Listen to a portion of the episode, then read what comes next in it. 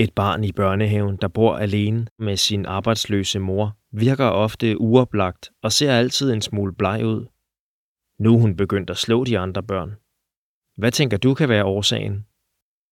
En stor undersøgelse viser, at der er en mulig årsag til mistrivsel blandt børn, som pædagoger og andre fagprofessionelle ofte fuldstændig overser. Det gør det svært at sætte gang i den rette hjælp. Lyt med og bliv klogere på, hvad det handler om. Det overrasker mig, fordi jeg, jeg kan nok ikke for, helt forstå, hvordan man kan undgå at se det. Jeg tror, der er flere, end vi, vi spotter. Det, det tror jeg helt klart, der er. Øh, fordi de er øh, svære at, at se. Siden 2015 er der sket en voldsom stigning i antallet af børn, der lever under fattigdomsgrænsen i Danmark. Nogle af dem kunne man opleve i DR-programmet Barndom på bistand. Det er ikke sjovt ikke have så mange penge, og måske kommer vi til at leve på gaden.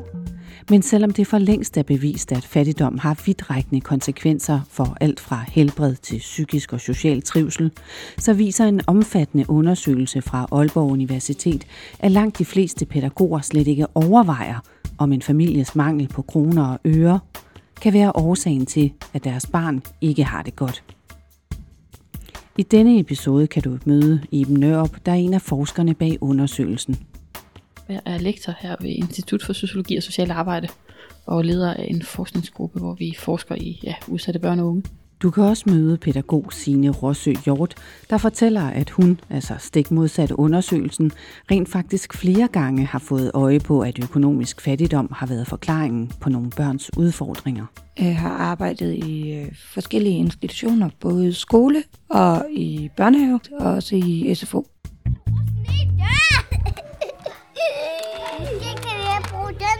Hvordan så kan man rutsche Signe Rossø Hjort arbejder på Gul Stue i børnehaven Damstræde i Aalborg Øst. Oh, en låge. Den røde murstensbygning med fladt tag ligger et stenkast fra Aalborg Universitet og 6 km fra midtbyen. Så skal jeg bygge igen. I børnehaven går 60 børn i alderen 3-6 år. Det er et meget blandet hus, hvor der både kommer børn fra lægefamilier og fra arbejdsløse. Ja, det. Så den der. Træk på her. I huset har de en månedlig fødselsdagsrutine, der i hvert fald i selve situationen udligner det skæld, der kan være mellem børn, der kommer fra rige familier, og børn, der kommer fra fattige familier. Traditionen går blandt andet ud på, at de børn, der har haft fødselsdag i løbet af måneden, skal hoppe ned fra en bænk. De 20 starter. Skal vi se, om de er klar til at hoppe ned? Så siger vi 1, 2, 3, hop. Her i huset har vi valgt, at en gang om måneden holder vi fælles fødselsdag, som vi kalder det. Øh, og der, øh, der gør vi det, at øh, vi samler alle børnene fra alle stuerne og øh, holder fødselsdag øh, sammen. Og så kommer alle børnene op og stå, dem der har fødselsdag i den måned. Og så synger vi fødselsdagssang. Har du fødselsdag? Ja, det har Og så øh, siger vi farvel og tak og går ud på stuerne, og så får vi alle sammen en is, eller et stykke kage, eller en bolle, eller noget forskelligt. fortæller Signe Rossø Hjort. I dag har de alle sammen fået en af de der trekantede skub op sodavandsis. Der bliver suget og suget i dag. Hvem har givet os is? Det er faktisk børnehaven, der giver is. Ikke? Når vi holder fødselsdag, så er det børnehaven, der sørger for, at vi fejrer alle dem, der har fødselsdag. Den fælles fødselsdagsrutine mener hun kan hjælpe nogle af de børn, hvis familie har et meget lille økonomisk råderum. Så alle får det samme, og alle er blevet fejret. Og det gør jo, at man også kommer udenom det her med, at man bliver presset på, hvad skal man have med. Ja, I to, I har den samme is. Ifølge tal fra Arbejderbevægelsens Erhvervsråd er der 64.500 børn, der lever under fattigdomsgrænsen i Danmark. Det er en stigning på 21.000 siden 2015, fortæller lektor Iben Nørup. Vi taler om børn, som ikke får nok at spise, hvor familien ikke har råd til, at de kan få tre måltider om dagen, og hvor børn er nødt til at prioritere ikke at spise sig mætte, fordi mindre søskende for eksempel skal have, eller hvor man ikke har råd til at købe vintertøj, og ikke har råd til ordentlige boliger og sådan noget. Der er altså tale om familier, der mangler kapital i sådan en grad, at det ikke kan undgå at påvirke børnene. Men hvad tænker pædagogerne, lærerne, socialrådgiverne og sundhedsplejerskerne, der møder de her børn til dagligt?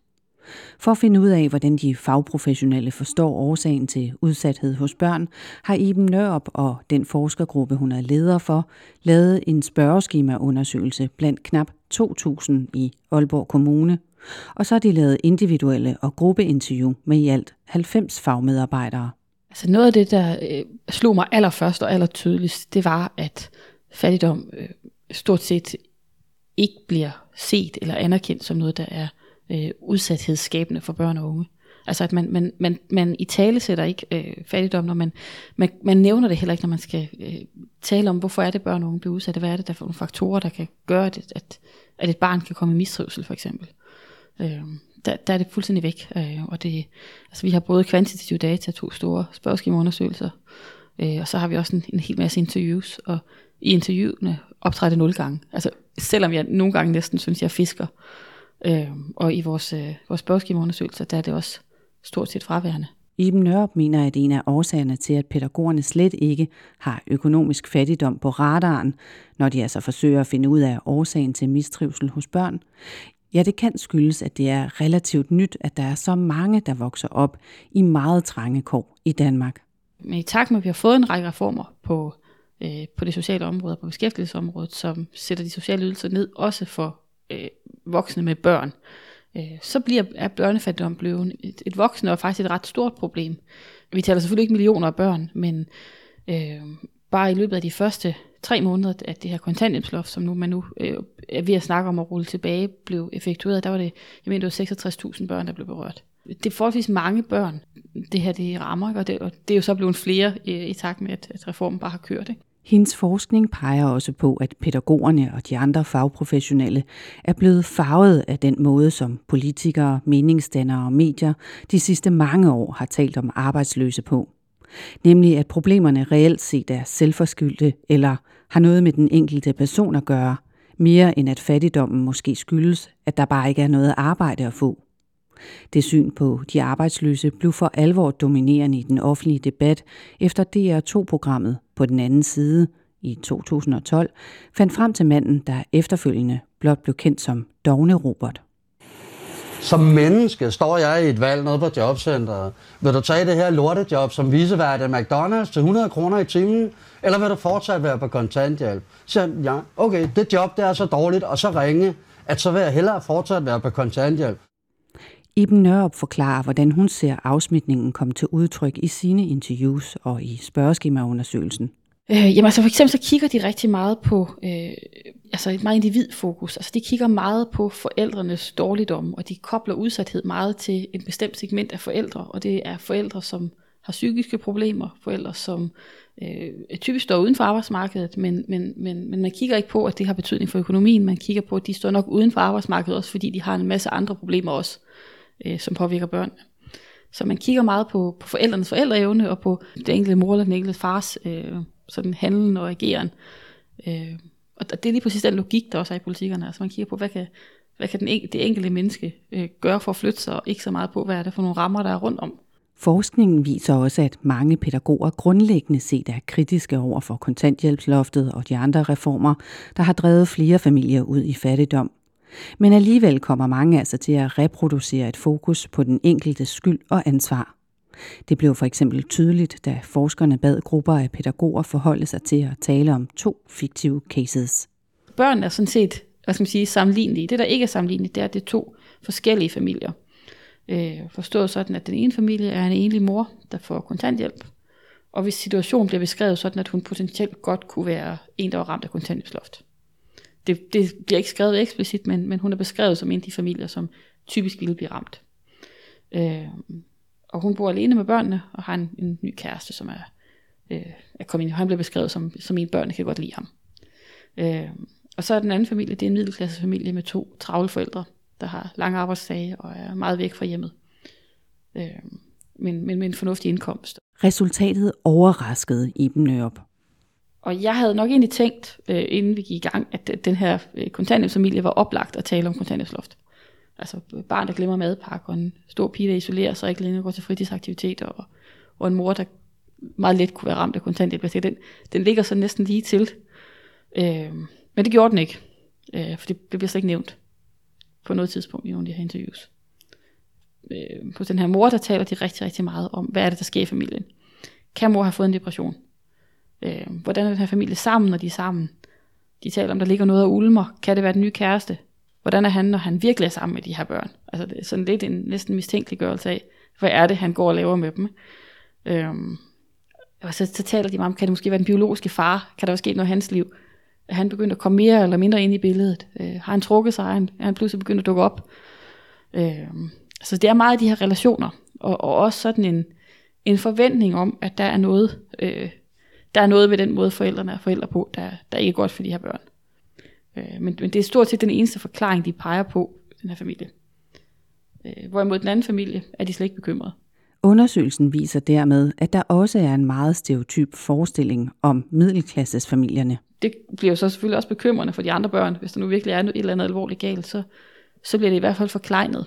Hvis pædagogerne ikke opdager, at årsagen til, at et barn for eksempel er meget udadreagerende eller har svært ved at lege med andre børn, skyldes, at der ikke er nok at spise derhjemme, fordi køleskabet er tomt, og det er bankkontoen også, ja, så kan det jo være, at pædagogerne sætter gang i den helt forkerte indsats. Øh, og så bliver det nok i virkeligheden mere stigmatiserende over for, ja, over for barnet, og, og ikke mindst over for forældrene. Øh, at man så begynder at tale om forældreevne, og, øh, og, og, og har vi konflikter i hjemmet, og øh, hvordan er vi bedre til at være sammen og sådan nogle ting.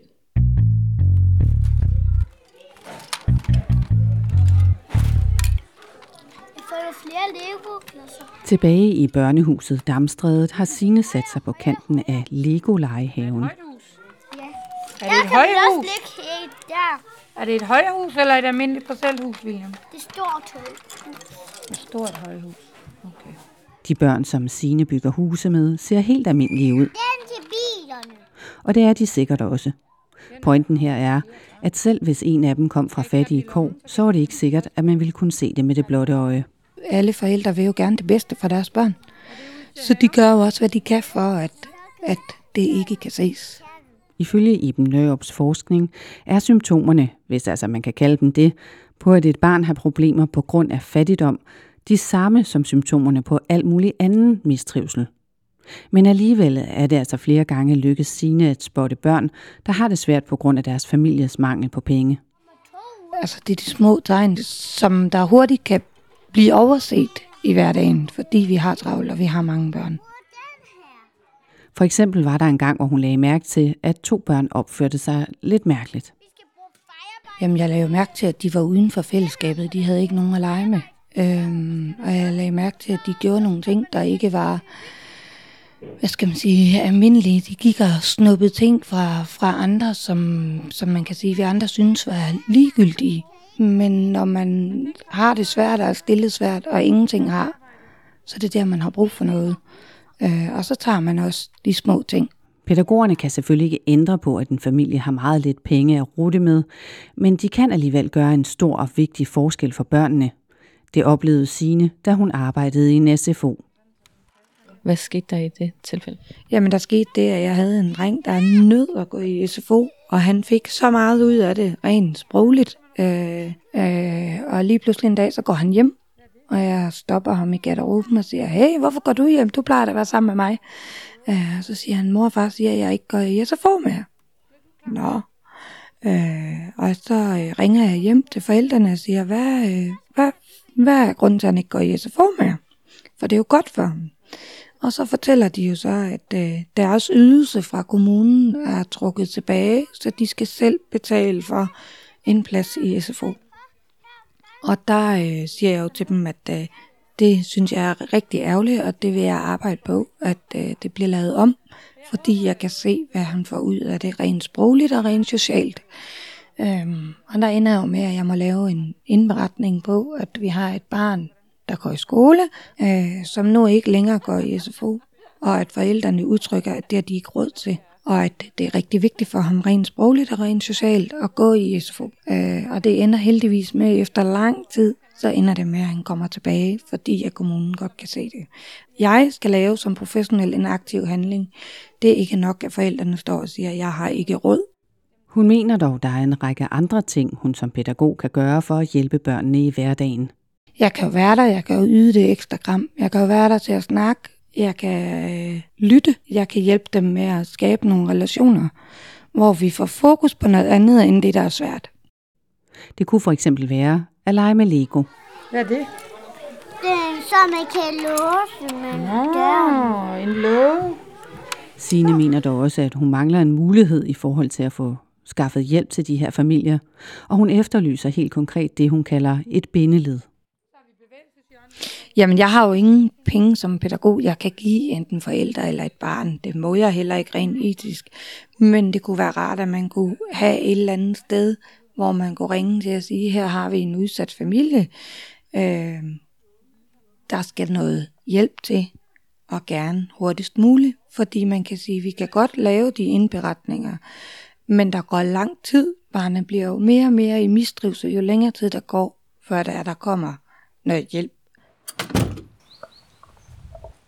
Et par hundrede meter fra børnehaven Damstrædet sidder Iben Nørup på sit kontor på Aalborg Universitet og nikker genkendende til, at de fagprofessionelle reelt set ikke kan ændre på de vilkår, der gør, at flere børn i dag vokser op i fattigdom. Det, det store billede kan de ikke gribe ind overfor. Det kan de ikke. Men, men man kan sige, der hvor de, de kan have et ansvar, det er i hvert fald at se, at fattigdom er der, og også gøre opmærksom på, at den er der, og gøre opmærksom på, at den har konsekvenser. Og, og alene det er også bare anerkendt over for de her familier, at man godt ved, at det ikke kun er et spørgsmål om, om dårlig forældreskab, øh, kan jo i virkeligheden også have, være ret betydningsfuldt i, i arbejdet med dem. Øh, altså at, at vi faktisk be, altså ikke behandler dem som nødvendigvis dårlige forældre, men, men som, som fattige forældre. Nu håber hun bare på, at forskningen kan være med til at få flere pædagoger til at få øjnene op for, at fattigdom altså i sig selv kan være direkte årsag til, at nogle børn ikke har det godt.